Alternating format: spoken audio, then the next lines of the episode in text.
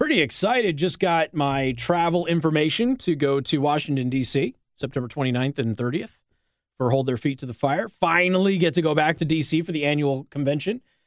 Stoked. We'll be broadcasting live from Radio Row, having some of the experts on immigration issues and things like that on the show. So that's going to be a lot of fun. I want to thank R&B Car Company, locations in South Bend and Warsaw. R&B Car Company are your used car experts. Josh, cue my audio, please. I would like to do Milton Monday. Short one today. Short Milton Monday today, but one of his best. This is this is Milton Friedman, who is 1979. Okay, 1979. Milton Friedman was on the Donahue show. Um, of course, uh, Phil Donahue, huge huge leftist. And watching Donahue interview Milton Friedman was always one of the funniest things because Donahue would his brain would explode. He wouldn't quite understand how to respond, and it was always interesting.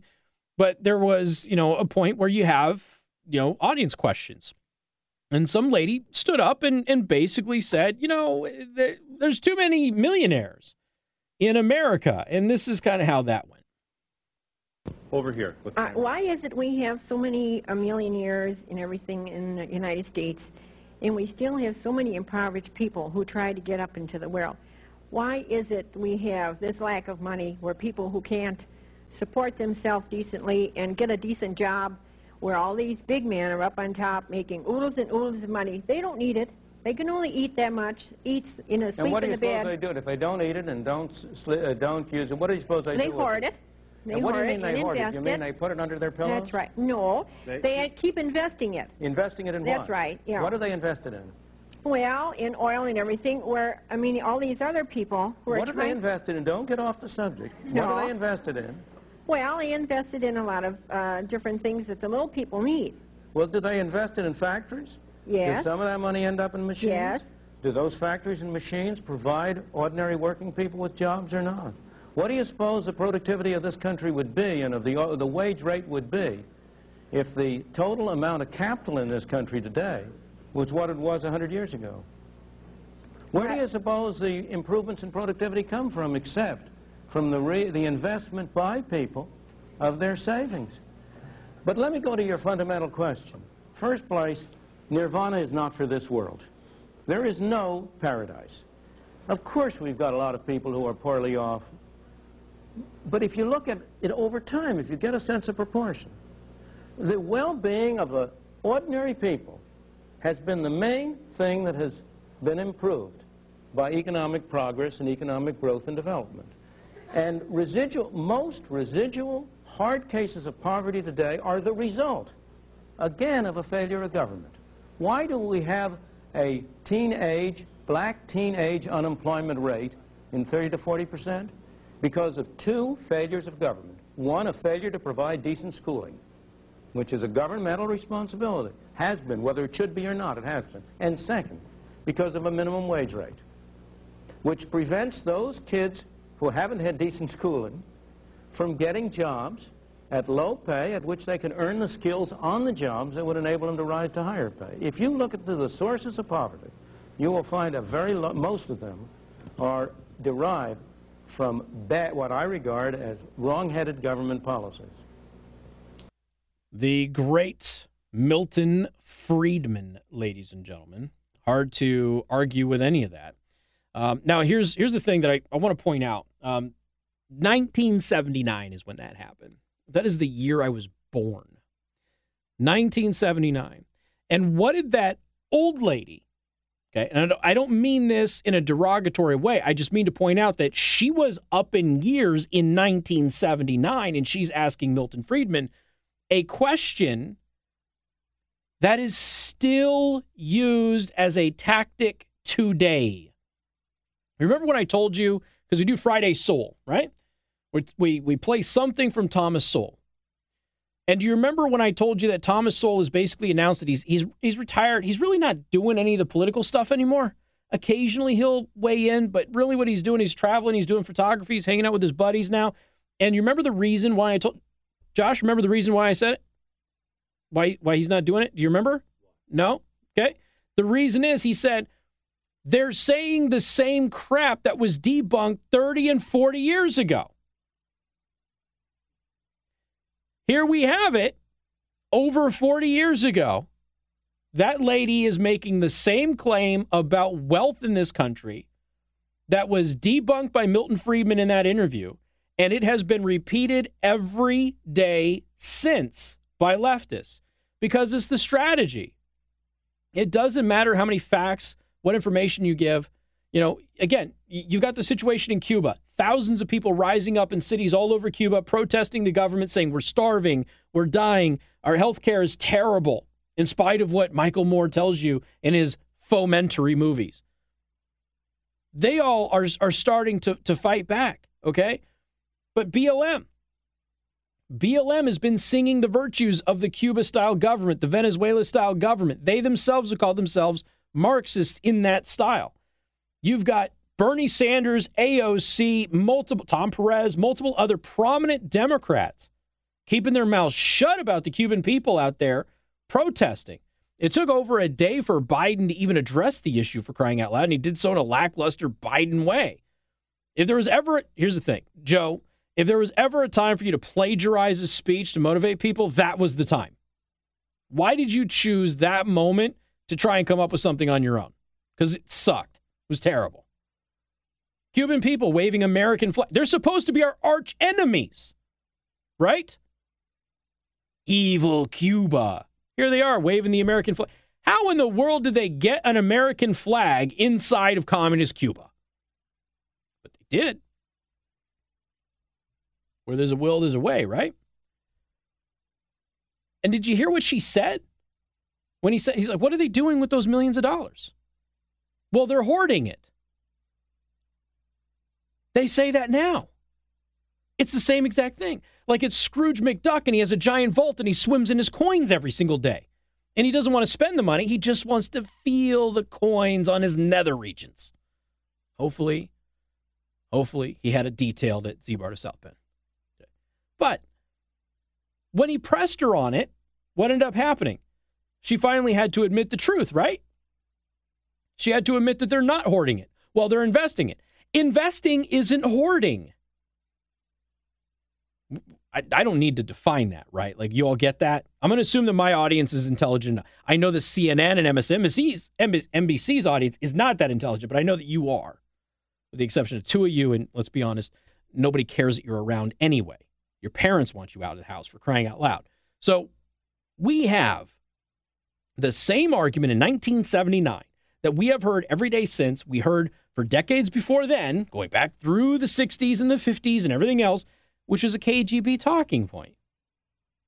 The KGB put these things, you know, the KGB had these newspapers in the United States, and they would publish them throughout, you know, student newspapers and things like that. They would publish them on campus.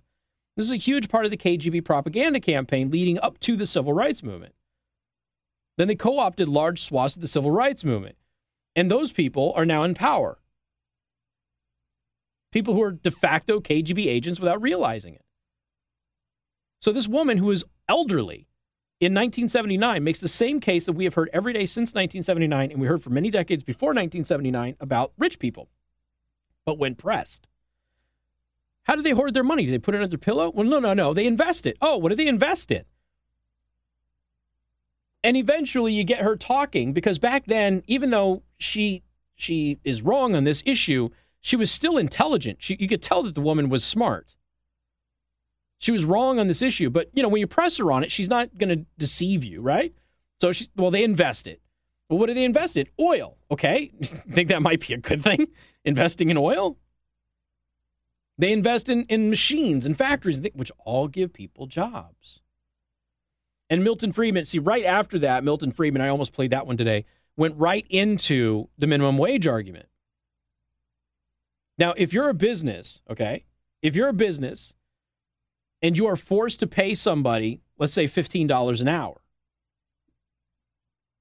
well, $15 an hour is, it's not a great wage, but it's not a small wage either and you're forced to pay somebody $15 an hour, who do you hire? Do you hire the 16 year old who's never done anything and is probably only interested in TikTok? Or do you hire the 45 year old who's looking for a second job so he can put his kid through college? Who do you hire? If you're forced to pay $15 an hour, who do you hire? Now, if you're at $10 an hour, the 45 year old probably doesn't apply for that job. They probably become a bartender at night. But the 16 year old is still there. What does the 16 year old learn? How to be an employee, how to work. We've talked about the fast track to management and free education in the fast food industry many times on this show. It is a very real thing. Everybody looks down on fast food work, but fast food work is honorable work when you put the effort in. Almost nobody now does, but when you put the effort in, it's very honorable work, and the companies will take care of you because of that. They want to train you to be managers because they want you to buy franchises because they want the company to grow. So, the easiest way to do that is to take somebody who starts at the bottom, works their way through for a year or so, starts getting more leadership roles in the company. If they thrive there, the company, hey, we'll pay for your college. Sign a contract that you work with us for a year or two afterwards, and we'll pay for your college. So now you go to college, you got a business degree, you got a college education, you got no debt, you come back to a job that pays pretty good, and they put you on the fast track to own your own business. There aren't that many industries that do that, but fast food gets a really bad rap because of it. And there's more than one place that does that. Carl's Jr. has a great program. McDonald's has a great program. Um, restaurants that are not here have great programs. In and Out, famous for that program. So there's a lot of places that will do this. There's some that don't. Okay, don't work at that one. But the same arguments that were made in 1979 are still being made today. There has been no progress in spite of them having zero data on their side. None. They still say the same things over and over and over again. It's Goebbels. I told you, the entire thing is Goebbels. Repeat the lie over and over and over again so people believe it. All that woman had to do was ask a simple question, and he asked a simple question back, and she answered her own original question and proved herself wrong. It's amazing. When you look at the stats, I know that we've done this on the show, we're not going to do it now, but when you look at the stats, when you look at the stats of low income Americans versus the rest of the world, it is staggering how good they have it. And I'm not saying it's great. I'm not saying that it's it's even good comparable to the rest of the country, but compared to the rest of the world, it is great. Not a lot of super poor people in other countries have PlayStations and internet access and cell phones and power and water and food, cars, a roof over their head that isn't made out of garbage. And one of the biggest myths the rich get richer, the poor get poorer that's not true. That is a lie. Consistently, what we see is that when the rich get richer, the poorer get richer. It's true story. You look at any of the economic statistics over the past 20 years, and you will see it. I'm only going back 20 years because that's generally the, the data set points that people have is 10 to 20 years. You go back and you look at it. Every time the rich get richer, the poor get richer. In the United States, while people do move out of the millionaire class and move down, very few people move out of upper class down. So you can you can go in and out of being a millionaire, but when you're in the upper class, you very rarely move down. But you know what you do on on regular basis in the United States? You go from the lower class up to the middle class. That upward momentum is the most common movement in our economy. From low income to middle class. That is the highest economic mover that we have statistically. So that means as you put in effort, doing those very basic things to be successful in this country that we talk about on a regular basis, you will find a way to get out of poverty. You just have to put in the effort. And then people getting into middle class to the upper class, that also tends to happen. Very few people move from upper class down to the middle class, though. That doesn't happen a lot which also shows you have security the higher you go up economically, as long as you put in the effort. You know where wealth is lost? Wealth is rarely lost by the people who start at the bottom. They usually continue to gain wealth, gain wealth, and gain wealth. It's usually their grandkids that lose it because they were born wealthy, didn't have to earn it. Usually the grandkids. Almost never the kids, but usually the grandkids. It's amazing how that works. And they've been having the same debate for at least since 1979, just with that, that clip there, and it was happening before that. You got more coming up, 95.3 MNC.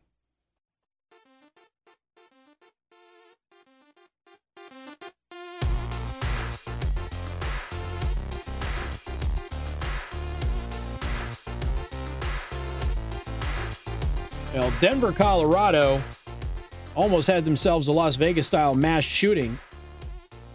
It didn't happen. And this time it didn't happen because the maid said something. The last time in Las Vegas, the maids didn't say something. This time the maids did say something. An alert housekeeper at a hotel near Coors Field on Friday may have headed off a Las Vegas style massacre at the upcoming Major League Baseball All Star game in Denver. The potential mass casualty incident was avoided on July 9th when a housekeeper at the Maven Hotel, located uh, less than a block from Coors Field, walked in a hotel room on the eighth floor and saw the occupants had a massive weapons cache there. It's according to KMGH News. The housekeeper contacted management. They called the Denver police. SWAT teams came to the hotel. And uh, as soon as they had a search warrant, they entered the hotel room, took one man into custody. Uh, sources said police removed 16 long guns, multiple sets of body armor, and more than a thousand rounds of ammunition from the hotel room. Not enough ammo for 16 guns, guys. Get your ratios right. Authorities located three more suspects in another room on the fourth floor of the hotel.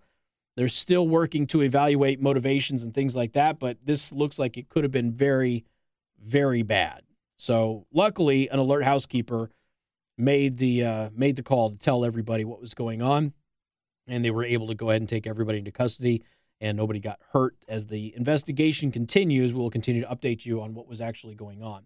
But again, you got multiple people. At least five people are involved with 16 guns, thousand round of ammo. Um, you got uh, body armor and everything else. So obviously, looks very similar to a Las Vegas style shooting. And and again, motivations and all that stuff still not known. Uh, still waiting for all that information as the investigation, you know, goes forward. But again, Coors Field right there for the All Star game. So this was designed. It appears to be a major event on one of the uh, the big uh, big sporting events of the year. We got more coming up. News Talk 95.3, Michiana's news channel. Good afternoon. Thank you for tuning in. News Talk 95.3, Michiana's news channel. I am your host, Casey Hendrickson. If you're watching on rumble.com and you haven't subscribed yet, could you please do that? I would appreciate it. YouTube continues to censor everybody. They're still taking everything down. So make sure you go to rumble.com slash Casey the host. Hit that subscribe button. Doesn't cost you anything but your soul. When I say that, is that's what's keeping people from not hitting that like that subscribe button, you think? You think people are I am in the Midwest. You think they're that weirded out by that? That I am actually collecting souls? Am I supposed to not tell them that I actually am? I can't be overlord without souls. I need souls. Okay. If you want me as your overlord, I need your soul. I'm sorry, that's just how it works. I don't make the rules. The parallel economy continues to grow. This is good. Been talking about the parallel economy for over a decade. Other people are talking about it now as well. Dan Bongino is all over it, and Dan Bongino is active in it. That's the thing. So Dan Bongino, he's no longer with Parler, but he he was um, an investor in Parler, alternative to Facebook, right? You've got uh, Dan Bongino is involved in Rumble, alternative to YouTube, right? Dan Bongino's now got that payment processing service. You've heard me talking about alternative payment processing for a long time. There needed to be one. And you heard me talk about this when PayPal tried to kill my business. And this is this is a critical one because there were like Second Amendment friendly payment processors, but instead of being Second Amendment friendly, they were predators. So what they would do is they would go out there. You had no place to conduct business, so you'd have to get one of these payment processors that were Second Amendment friendly, and they they would um, they would. I want to say something that my boss is going to ang- angry at me if I say, so I can't say it. They will steal from you because their fees are so high. Insert R word. They will R word you. That's that's what it was. I, what? I didn't say it. He's shaking his head. No, I didn't say it. But I didn't have an alternative. Okay? Ape Rebe. So they will Ape Rebe you on the fees. And it became I didn't say it, Josh. I'm fine. I he's he's like really upset over there. Anyway, he's new. So it became, you know, you couldn't use them You know, you're paying two thousand. Uh, one of them I had a quote for like two thousand dollars a month to have a payment processor, and then they took fees on top of it, and the fees were double of what everybody else was. It's insane, insane stuff. But if you didn't have those, you couldn't conduct business otherwise, right? So now Dan Bongino's got this alternative payment processor. It works just like Square, and that's what I've been saying for years. It has to be just like uh, just like Square, per transaction fee, like thirty cents. That's it. Make it quick and easy. That's now out there. A Christian motivational speaker I've never heard of. His name is Nick Vujicic. He's a motivational speaker. He travels the world. Um, he's is a Christian motivational speaker. Anyway, he became co-founder of a pro-life bank after he was kicked out of his bank. They posted a uh, apparently a, a, fake article was, or I should say, a false article, not a fake article, it was a real article, but a false article was published about him, and that somebody actually threw a grenade into his house. Apparently, I've never heard of this guy, but this is an, an insane story. Um, so anyway, because of this, he started a bank. What have you heard me say recently? We need a bank. You have to have a bank. So that parallel economy, if you don't have banking, you don't have anything. So a parallel bank. So we got a payment processor, a bank, we've got alternatives in social media now. It is happening, right? It just took a long time of me saying it for people to start doing it and me not getting any credit for it. That's that's kind of what it took, which is to be honest, it's my life. I don't get any credit from my wife. I don't get any credit from my parents. I don't get any credit from you. Okay. So this is how it is. But at least the right things are happening. So that parallel economy, as it gets built, what that's going to do is force the other side to make a choice. The choice is they continue to alienate half of the potential customer base out there, or they stop their shenanigans and actually become normal again. That's what has to happen. So this is great news. I don't know anything about this bank, if it's a good bank, whatever. But if you ask me, anytime that parallel economy gets built up, it's good news. More coming up, 95.3 MNC.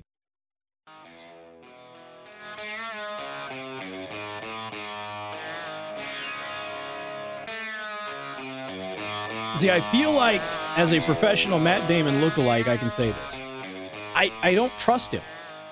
And we were just talking about this during the commercial break here on Rumble because for those of you who don't know, Matt Damon plays a Trump supporter in his latest movie. Was it Stillwater? Um, and he has been all over the media talking about how amazing Trump supporters are and and all of that stuff. And there's a part of me that is like, well, when you talk with people, you realize they're not the caricature that's been created about him. So I think it's certainly possible. But the other side of me is saying Matt Damon is one of the wokest social justice leftists in Hollywood. And everybody in Hollywood realizes when you tick off conservatives, your movies don't make money. And so he's playing a Trump supporter in this movie, and he's bragging about how great he was treated by Trump supporters in Oklahoma. Is it real? Or is it just him trying to make sure that his movie doesn't tank and actually get Republicans and conservatives to go watch his movie? Because Republicans and conservatives don't watch Matt Damon movies. Josh has been figuring this out this past week. I don't know. I don't trust him. I don't trust him because of all of his previous antics. Bill O'Reilly's up next.